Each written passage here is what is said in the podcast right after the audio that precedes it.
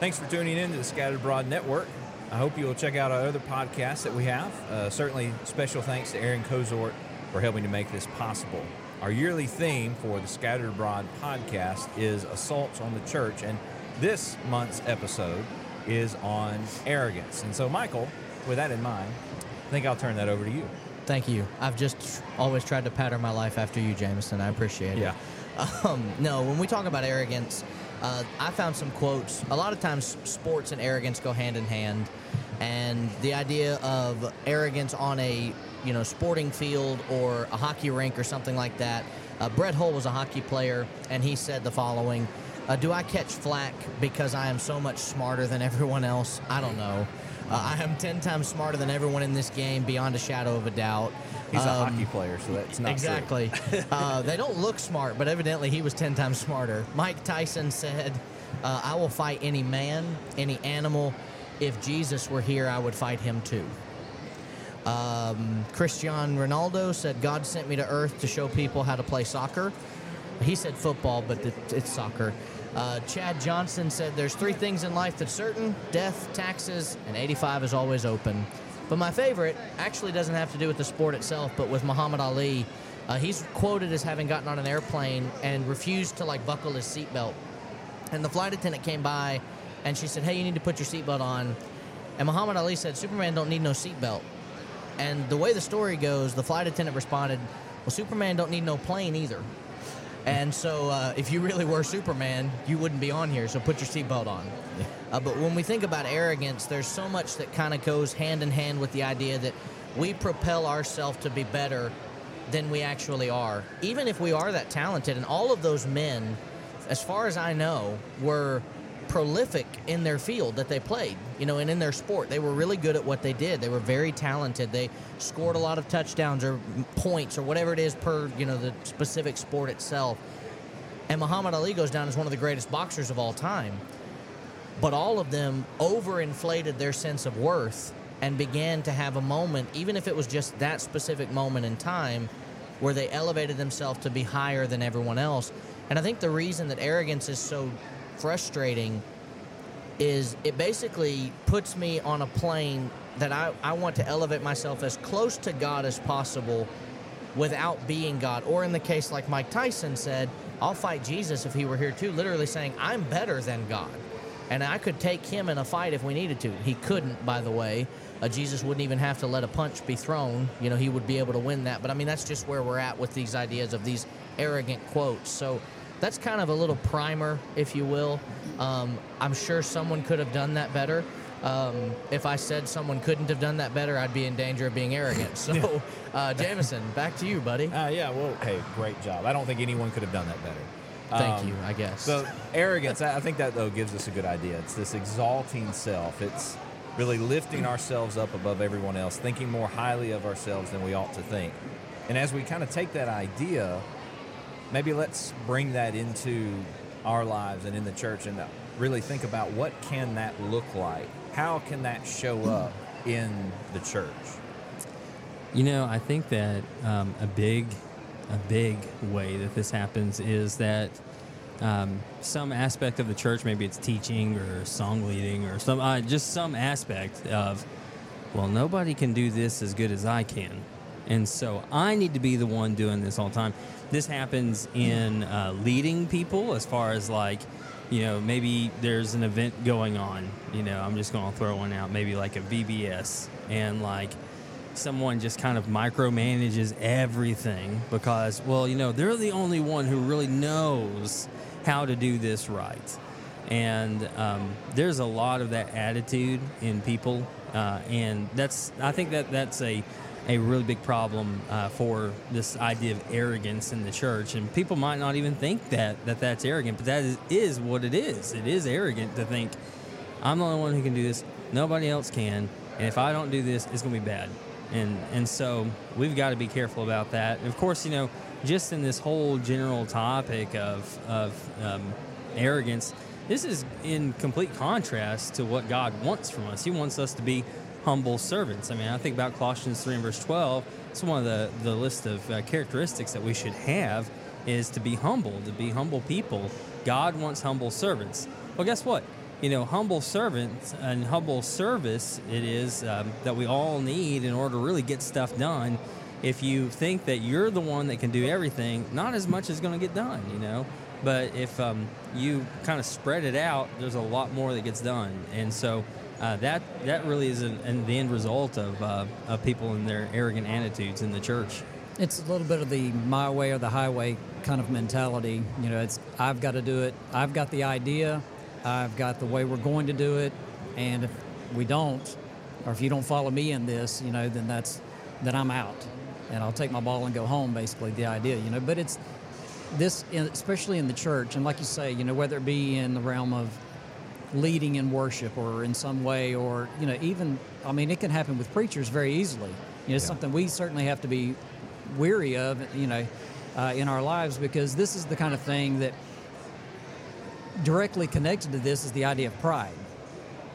And so, but where arrogance takes, you know, it, it takes pride in who you are, but it takes it to a whole nother level where you begin to look down on someone else and, and you would push yourself up higher by only stepping on someone else.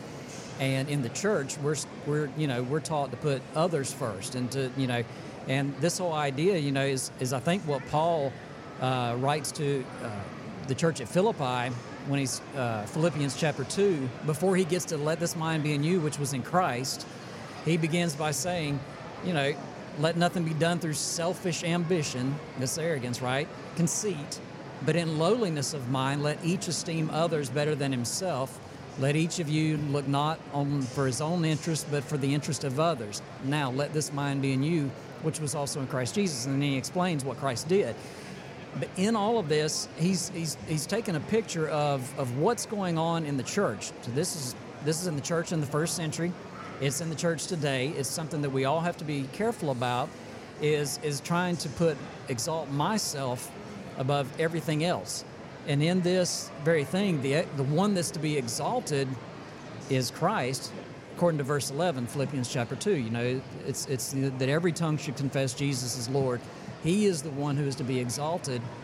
And so, if it's the case that I'm going to learn to do humble service, if, if I'm going to be a humble servant of Christ, then he comes first. And what he says is that others even come first before me.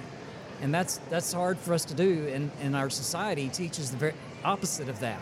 Yeah. You know, you get yours, you get, you know, and what am I going to get for mine? You know, and I've got to, it's me, me, me, and I, I. And, and so the focus is always inward on ourselves. And that's, that is seen as being successful in our society. And that tr- slips over into the church very quickly. Yeah, when we talk about the idea of the opposite of arrogance being humility, it reminds me a lot of Second Chronicles chapter 1 when God asks Solomon, "Hey, what do you want? Ask whatever you want, I'll give it to you." And Solomon's response is, "God, I wouldn't be where I am without you." And there's this contrast at the end of Solomon's life in uh, you know, what is it? Second Kings 11 when it talks about the mindset of Solomon when he was older, allowed the women to turn his heart away from God and to no longer serve the Lord for that moment where he was serving these idol gods.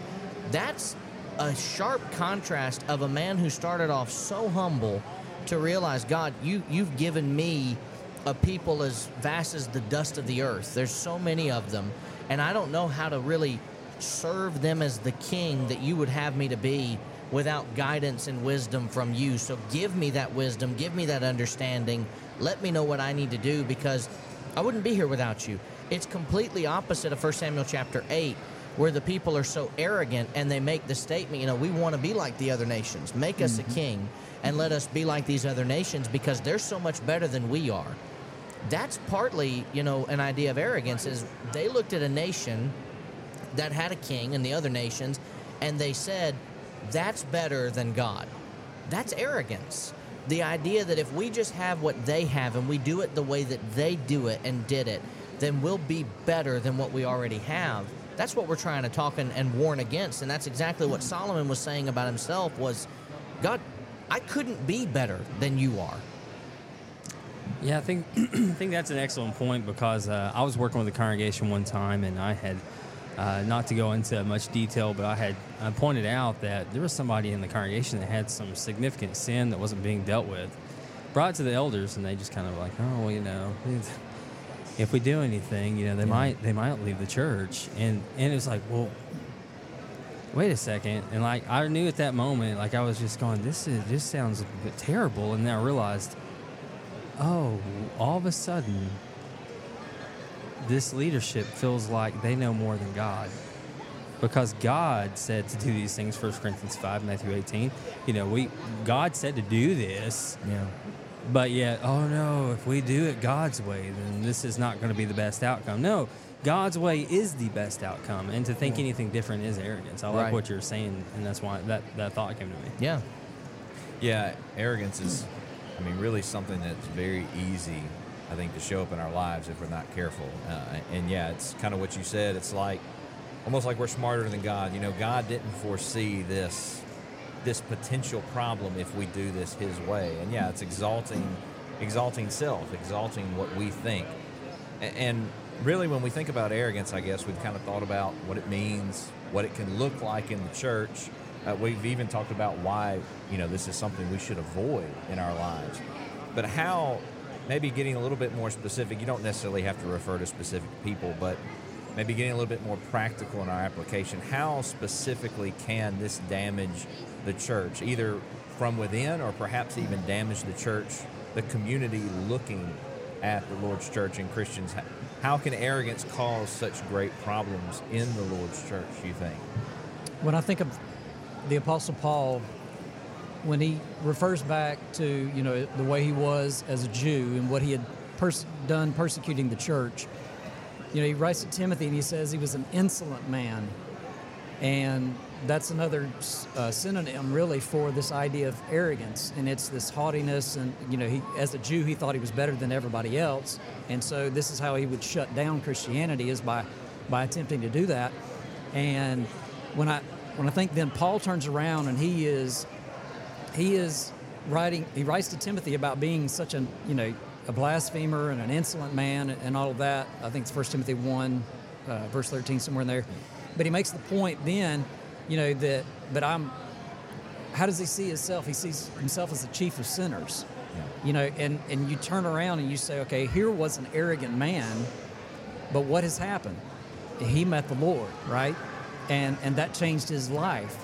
And in in so doing, we have to, you know, okay, well, how does that apply to me?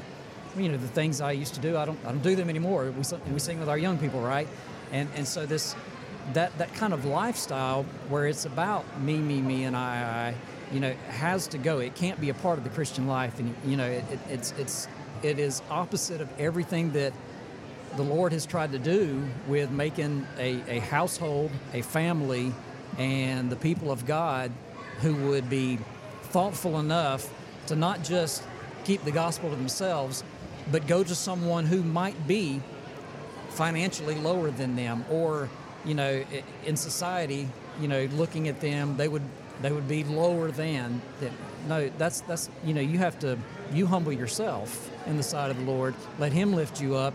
But at the same time you go do his work. Well the only way to do that is through humility and and getting rid of this idea this arrogance and and like uh, matt was saying you have to you know, we have to be able to humble ourselves enough to get to the point that I it's not it's not my way. It's not about me.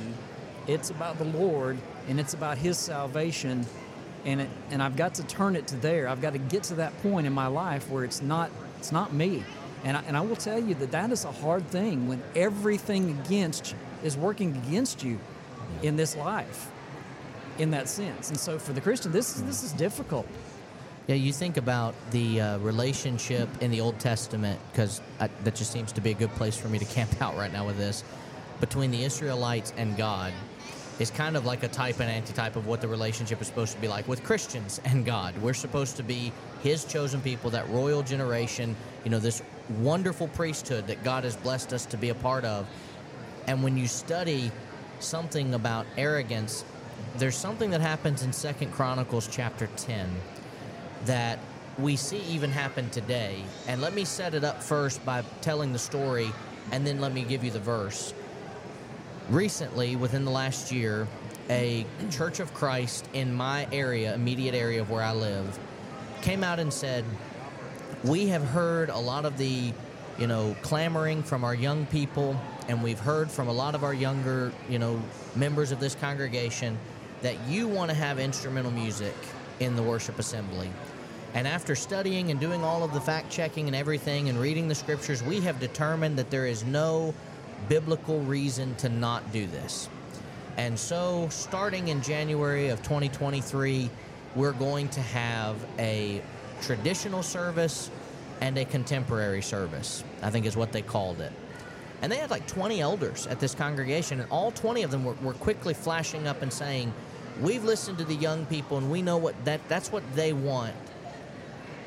In Second Chronicles 10, it happened that Jeroboam is talking to Rehoboam. He's, he's with all of these people, and the elderly come and they say, Hey, your, your father made our yoke very heavy, and now therefore lighten the burdensome service of your father and heavy in his heavy yoke which he put on us, and we'll serve you. If you do this, we'll serve you without any problem. And he said, Well, come back to me after three days. And then he sent and asked the elders, Hey, what, what do you think about this proposal?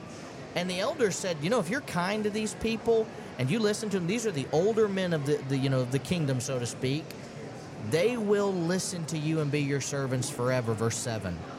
But he rejected the advice of the older men and he consulted the young men who had grown up with him and who stood before him. And he says what advice do you give? How should we answer this people? And they said you know what? You tell those people in verse 10 he, said my little finger is going to be thicker than my father's waist first of all that's arrogance the idea that i'm going to be even worse. I'm going to be so much better and a better king but also you thought you knew bondage you thought you knew hardship wait till you get a load of this and when he takes the younger advice it blows up. It's not, it doesn't go well. And part of the arrogance that we kind of see that really affects the church today is the idea that we allow people to be God. And what I mean by that is, in the case of this congregation in my area, they allowed the men and women of the younger generation of that congregation to be God.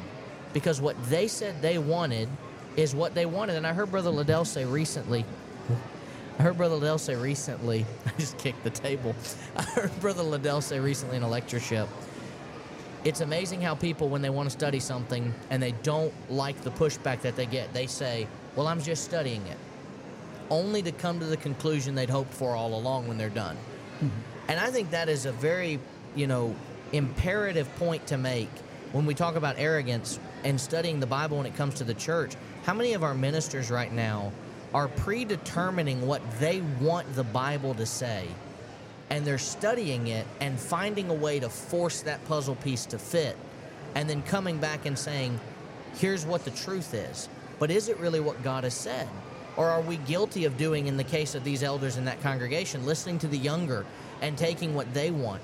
Young people don't know what they're talking about a lot of times. And part of the reason God set up elders to be a part of the leadership of the church was to protect the church from the ideologies of younger people who don't know any better, who are not very learned in the faith. They've got to be so that they can teach them what's right. We've got an imperative because if we if we don't get a handle on it in some of our congregations throughout the country, we're in danger. Yeah, and I think part of the danger is really what you touched on is it's we have to be willing to admit sometimes, you know, thinking about the younger generation that, you know, we don't really know as much as we might think we know. Yeah.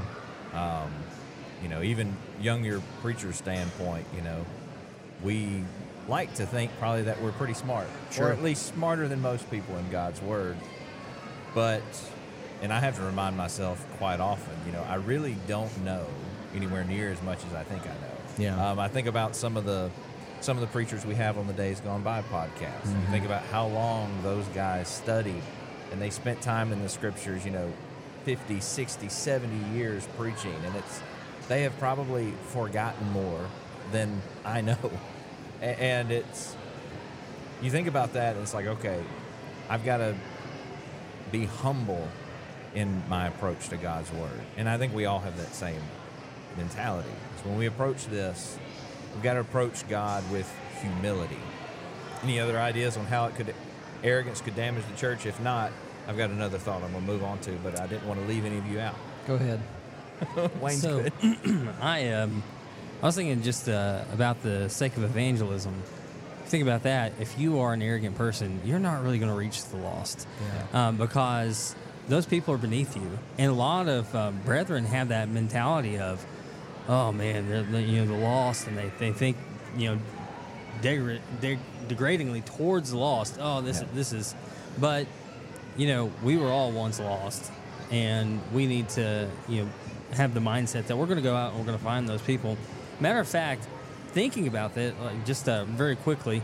Um, I was working with one congregation, and um, the leadership wanted to go and door knock, and so they they gave us the neighborhood that they want us to go door knock in, and it was the richest neighborhood in the area. And uh, and and one of the members said, you know what? If we get just one person, one person from one of these houses to become Christians, then you know, like our budget is set. You know, like we're good. And I was like, whoa, whoa, whoa, what are we, what are we doing here? But What's the um, motivation for yeah, this? what's the motivation here?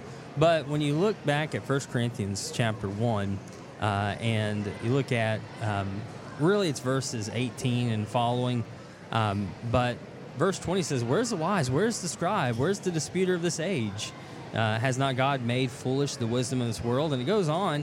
When you get down to verse 26, it says, uh, For ye see your calling, brethren, that not many wise according to the flesh, not many mighty, not many noble are called, but God has chosen the foolish things of the world to put to shame the wise, and God has chosen the weak things of the world to put to shame things which are mighty. And uh, it goes on. But that's the, the idea is is that you know a lot of times when we have these lofty ideas of our own selves, then it you know kind of puts down all the people that we could be reaching out to. I mean, I think you know, uh, not to spoil any other episodes, but because I don't know exactly what would be on this one in particular, but I was talking with uh, Caleb Rutherford about some of the, these ideas when it comes to like the LGBTQ plus whatever you know, whatever well num- names you put behind that, but um, um, you know, we need to be reaching out to them as well. We're not going to reach out to them if we're constantly thinking that we're better than them. Um, yeah, they're involved in sin. Uh, guess what? Uh, you have also been involved in sin, and you know the wages of sin is death. You know, so all that being said, and we got to humble ourselves and remember that we we're we're not more important than anybody else. We we need to go out and find as many we bring to Christ because that's what He wants us to do. Yeah.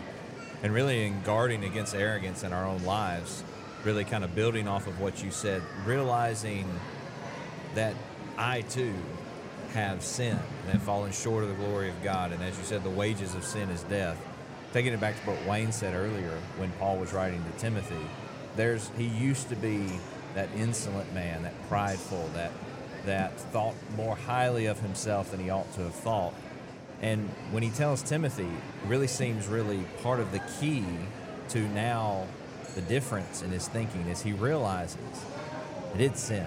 I was a blasphemer. I, I realize this about myself now. I, he even refers to himself, as you said, the chief of sinners. He realizes I thought I was so much better than everybody else, but what I came to realize was that I had sinned just like everybody else.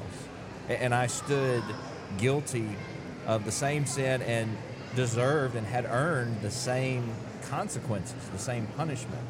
Uh, I, I think about over in Luke 18 when Jesus tells the parable of the, the Pharisee and the tax collector. And you remember how the Pharisee stood and prayed thus with himself, it says. They, they, they believed themselves to be better than everyone else. And in, in that prayer, uh, the, the Pharisee, it says in Luke 18, verse 12, he says, I, I fast twice in the week. I give tithes of all that I possess. He had said earlier, I, I thank you, I'm not as other men are, like extortioners, unjust adulterers, or even like this tax collector here. It- It's this, I'm so much better than him.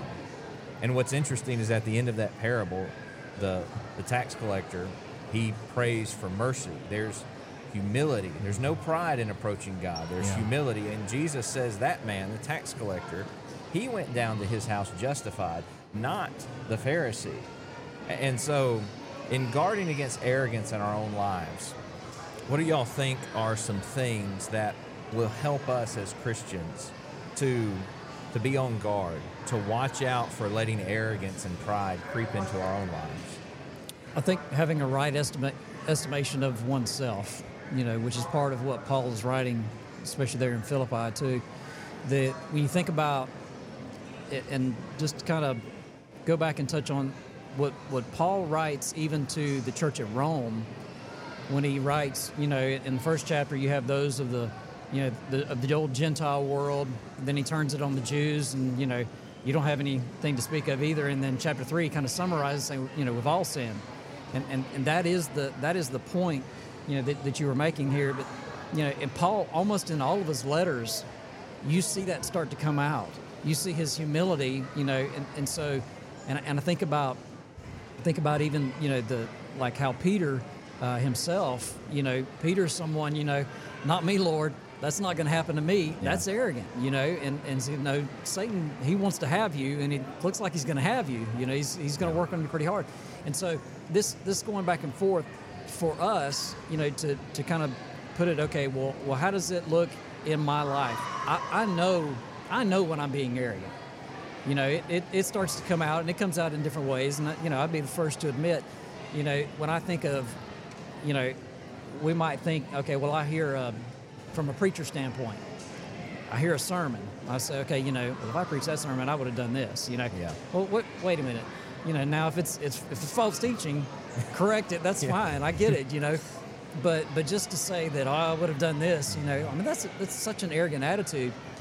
And when I when I have been around brethren, especially from that older generation, you know, the days gone by, you know, I, I think of, you know, some some of those brethren, you know, Brother Perry Cotham, you know, when I, I wasn't around him much, but I, I know every time I was around him, I picked him up at the airport one time for I know the Truth and Love lectures, and I, just thought this man is just, you know, he's a hero to me, and uh, but he was the most humble, and he wanted to know what I had to say about things. You know, I'm like, you know, who am I? You know, this Yeah. is, you know, th- so this was just kind of odd to me. You know, but when you're around those men who have preached, you know, that 50, 60, 70 year mark, you know, we, we've got a man in, in our current home congregation at, at Eastside, you know, he's he's 90, I think he just celebrated his 93rd birthday or something like Anyway, you know, he's been preaching for 70 something years, you oh, know, Oh, wow. just the most humble person that you've ever met and he just taught class, you know, and he kind of taken himself out of the rotation. He doesn't do much anymore, but he was teaching class Wednesday night,